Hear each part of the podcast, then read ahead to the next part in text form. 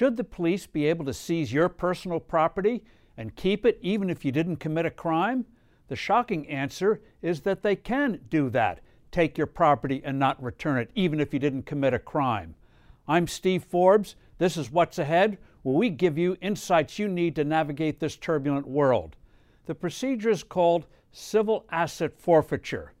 The procedure was put in several decades ago on the federal and state level to seize assets of criminals who got their gains illicitly.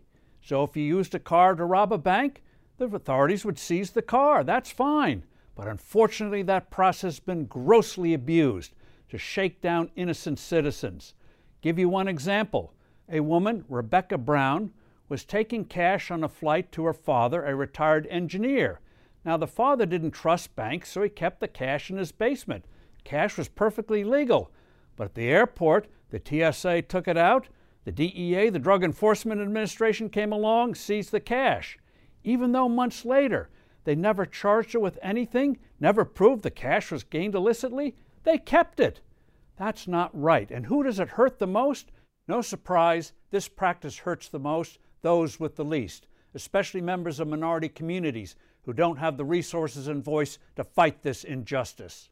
The Institute for Justice, a nonprofit organization that defends individuals against bad government behavior, has filed a major class action suit on behalf of Rebecca Brown and thousands of others whose property has been, I think, illegally seized by authorities, even though those individuals didn't commit a crime.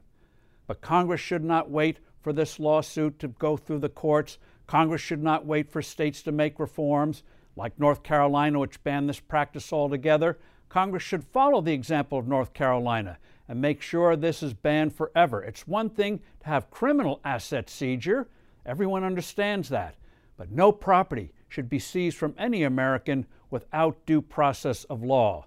This is a must in a police reform bill. I'm Steve Forbes. Thank you for listening. Please send in your comments and suggestions. Look forward to being with you next time.